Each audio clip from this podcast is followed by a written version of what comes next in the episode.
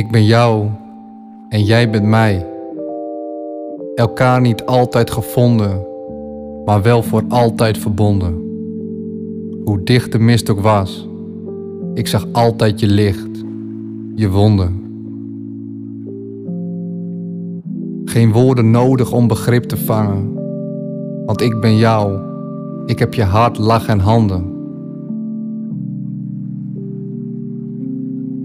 Die waarheid delen wij, diep in ons hart verborgen. Daar waar wij licht kunnen zijn, weg van alle zorgen. En nu ben jij daar waar alles liefde is. Dat wat ik je altijd heb willen geven. Ik blijf hier verder zoeken. Dankbaar voor je leven.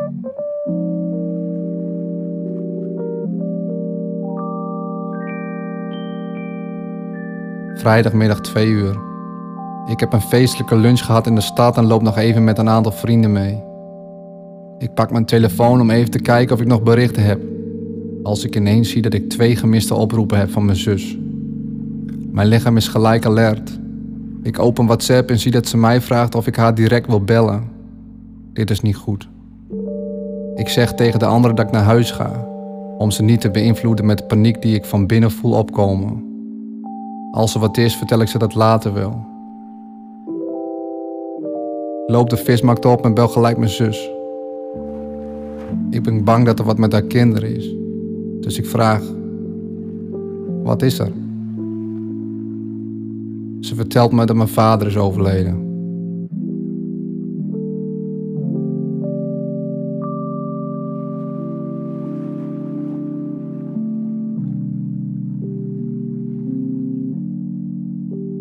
Het is nu echt gebeurd. Daar waar ik altijd al zo bang voor was. Wat ik dacht dat ging gebeuren, is gebeurd. Hij is er niet meer. 62 jaar. Ik had je nog zo gewaarschuwd, pa. Waarom kon je toch niet gewoon luisteren? Waarom kon je mijn advies, mijn inzicht niet gewoon ter harte nemen? Waarom wou je niet luisteren?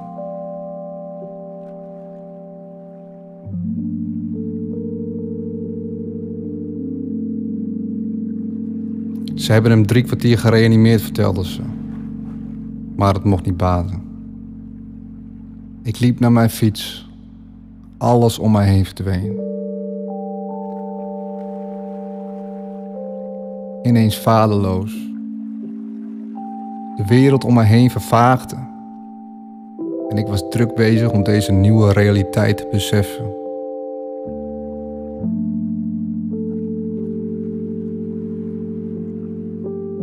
Vandaag wil ik het hebben over drank en verslaving, drugs. En toen ik hiermee bezig was, uh, had ik veel gedachten van: uh, moet je dit wel doen? Zullen bekenden hiervan van je denken. Stel je niet te kwetsbaar op. Wordt hier geen misbruik van gemaakt. Allemaal gedachten. Allemaal gedachten die er mogen zijn.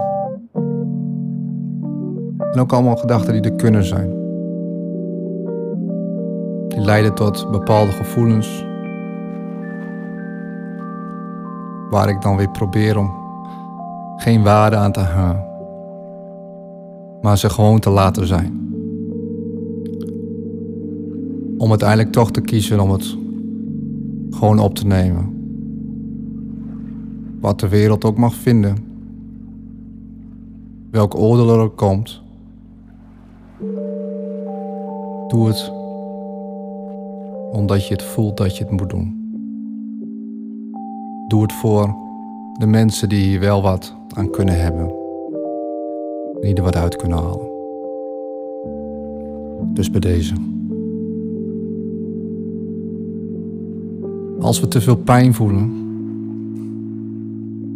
of te veel onrust van binnen, dan ontstaat er een verlangen Een bepaald verlangen om weg te lopen van die onrust, die chaos, die gedachten, die gevoelens, die onderliggende pijn.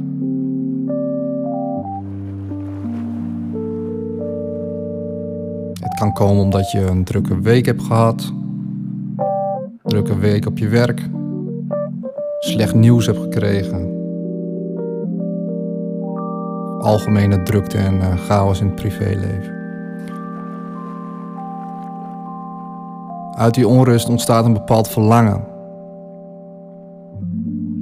Het verlangen naar rust. Het verlangen naar vluchten. En wat wij vaak geneigd zijn om te doen is afleiding zoeken. En ons wenden tot externe mogelijkheden om ons te helpen met het onderdrukken van die gevoelens of die gedachten, die onrust. Het verlangen zorgt dat we vaak leren of onszelf aanleren om middelen te gebruiken die buiten ons liggen. Om ons dat. Om ons die rust te geven. En vaak wordt drank of drugs gewoonte om ons die rust te geven. Om het dagelijks of wekelijks te nemen. Brakheid te accepteren. Zelfs incalculeren voor de volgende dag. Waarom gebeurt dat?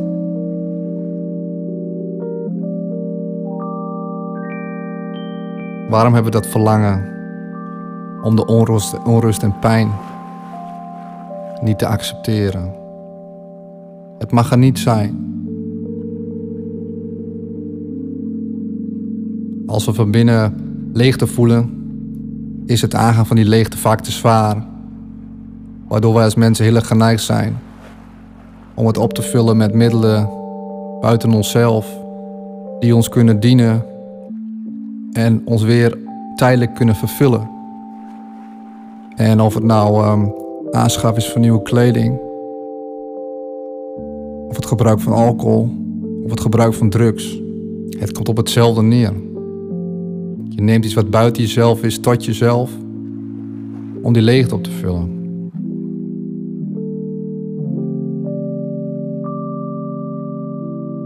Ik heb het onder controle, hoor ik vaak.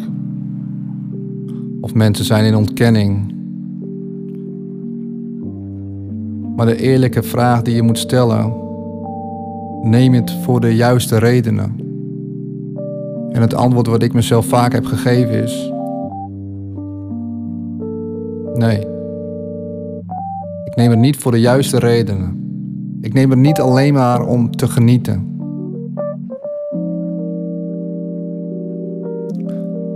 Waarom neem je het dan? Wat voel je? En ik voelde vooral onrust. Een tekort aan zelfliefde, onduidelijkheid. En vanuit die onduidelijkheid ontstond chaos. En het verlangen kwam heel natuurlijk. Gewoon de behoefte om te drinken. Nog geen eens de behoefte om iets te onderdrukken. Maar blijkbaar zijn die twee gekoppeld.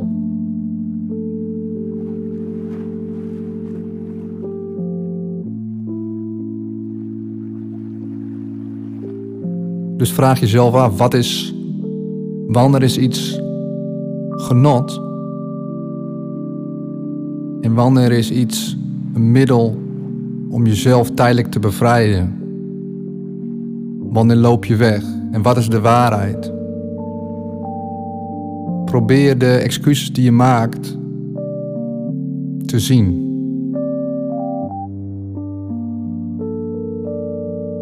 Ik hoor mensen zeggen, ja, ik kan niet uh, twee weken zonder, is niet nodig. Gaat prima. Ik heb nergens last van. Drink niet te veel. Waar bemoei je mee?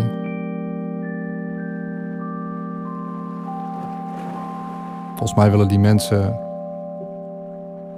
tegen wie je dat zegt, je een inzicht geven. Maar als je de weerstand hoog houdt, dan uh, zul je nooit op die manier uh, voor jezelf kunnen zorgen. Dus zolang het genot is, lekker een glas rode wijn, kan ik absoluut de meerwaarde van uh, drank of drugs inzien. Maar wanneer wordt het verslaving? Op welk moment wordt het onderdrukking? Op welk moment ga je het gebruiken voor de verkeerde redenen? Om jezelf op te vullen. En dat is eerlijkheid naar jezelf. Want hoe ik naar drank keek, was niet altijd in mijn voordeel. Het was meer binnen een bepaald kader wat mij paste en wat mij uitkwam. En je moet wel eerst erkennen dat er gevaren zijn. Of dat je de aanleg hebt om de verkeerde kant op te lopen.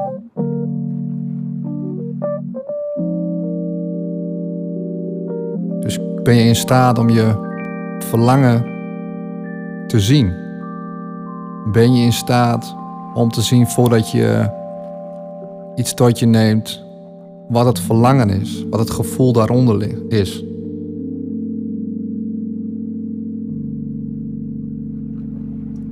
En dat is de belangrijkste vraag.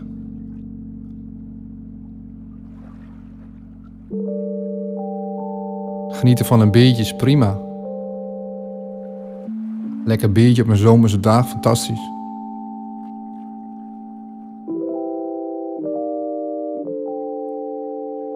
Maar als je twaalf flessen wegdrinkt in twee uur, om even contrast te geven, is dat genot? Drie flessen wijn op één avond? Twee flessen wijn op één avond? Is dat genot? Of is dat gewoonte? En als het gewoonte is, waarom is dat gewoonte?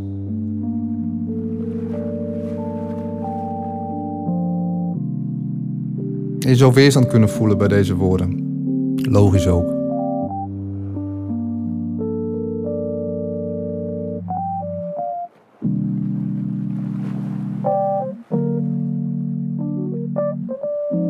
Of het nou sigaretten zijn, drank is of drugs is, zolang het puur genot is. En met mate is, prima, niets aan de hand. Als je het onder controle hebt, prima, niets aan de hand. Geniet ervan. Maar als je het niet onder controle hebt, probeer dan ook eerlijk te zijn.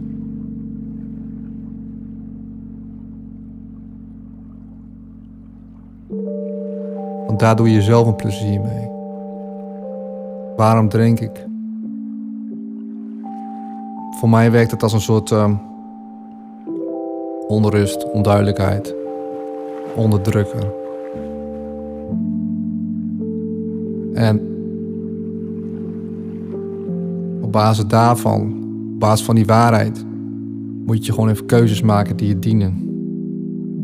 Tijdje niet drinken, focus op jezelf, zelfbewustzijn, de patronen zien en, en, en herkennen.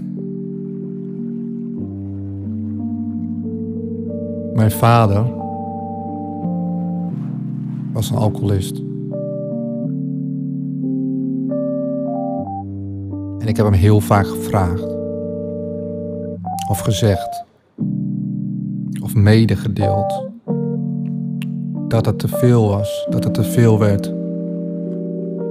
En dat hij te veel dronk. Hij wou het niet zien. Toen hij overleed, toen wist ik dat hij wist dat ik gelijk had. En dat ik hem wou redden. Maar je kunt mensen niet redden. Je kunt ze hoogstens een inzicht proberen te geven in de hoop dat ze zelf de kracht vinden om het juiste te doen. En ik wil dat mensen het juiste doen. Niet voor mij. Hoop dat het goed met je gaat. Maar ik heb er niet direct baat bij. Voor mij belangrijk is dat je weet dat je mensen niet kunt redden. Mijn vader wou niet luisteren. Hij wou wel luisteren, maar hij kon niet luisteren. De pijn en de, de wonden en de gevoeligheid die hij in zich droeg waren te groot om in dit leven los te komen van die overtuiging. En die pijn begrijp ik. Die onmacht begrijp ik. En de verslaving begrijp ik ook.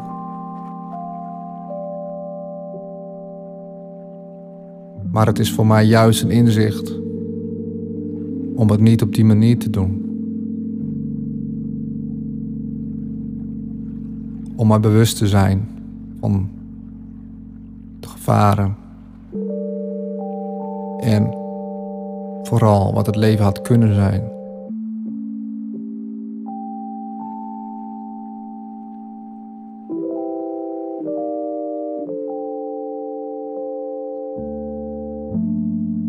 Het had allemaal fantastisch mooi kunnen zijn, de toekomst. Samen. Helaas. Het mocht niet zo zijn. Toch kijk ik terug met uh, dankbaarheid, lessen. Maar ook weet ik in zijn hart wie hij was. En verslaving maakt mensen anders. Niet de leukste personen om bij te zijn. Het doet pijn om mensen op die manier te verliezen.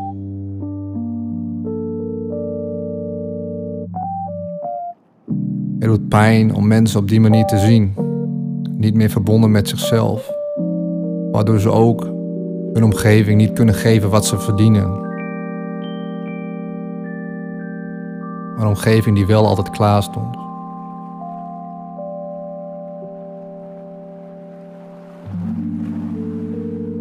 maar in zijn hart was het een koning. Maar verslaving maakt koningen tot slaven.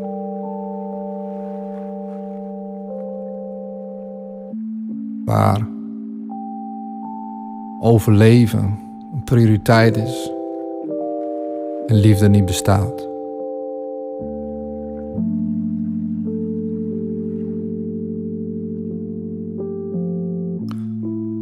Dus als je onrust voelt, je voelt je niet fijn, of je gedachten maken je gek, of je gevoelens nemen je over.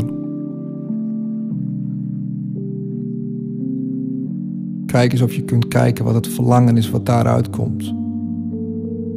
Word je boos? Wil je weglopen? Wil je iets tot je nemen waarom je het niet meer voelt? Wil je het afreageren? Wat wil je? Wat wil je doen? Ook boosheid. Afreageren. Projecteren. Waar ik zelf ook enorm veel ervaring mee heb, is ook een vorm van verslaving. Het leidt ons allemaal af van de waarheid. Waarheid die we soms niet kunnen dragen. En het is niet erg dat we het niet kunnen dragen.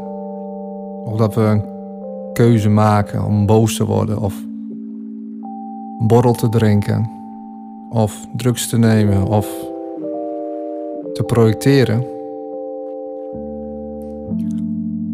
De kracht is, als je dat dan doet, kun je er naar kijken Kun je even leren? Dat is de vraag.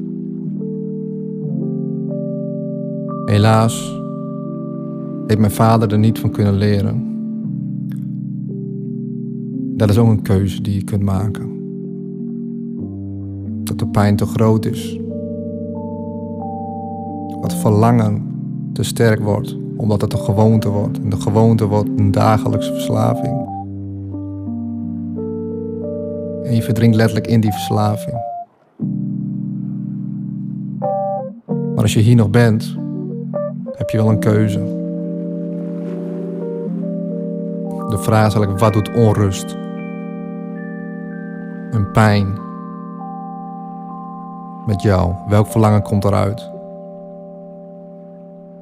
En welke patronen? En wat accepteer je? Wat accepteer je voor jezelf?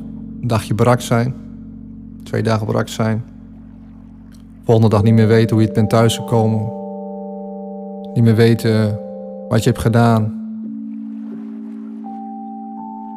Zeg maar.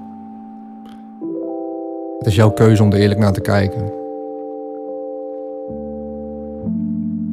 Maar als je iets opvult, als je leegte opvult met externe dingen die buiten jezelf liggen, dan verlies je.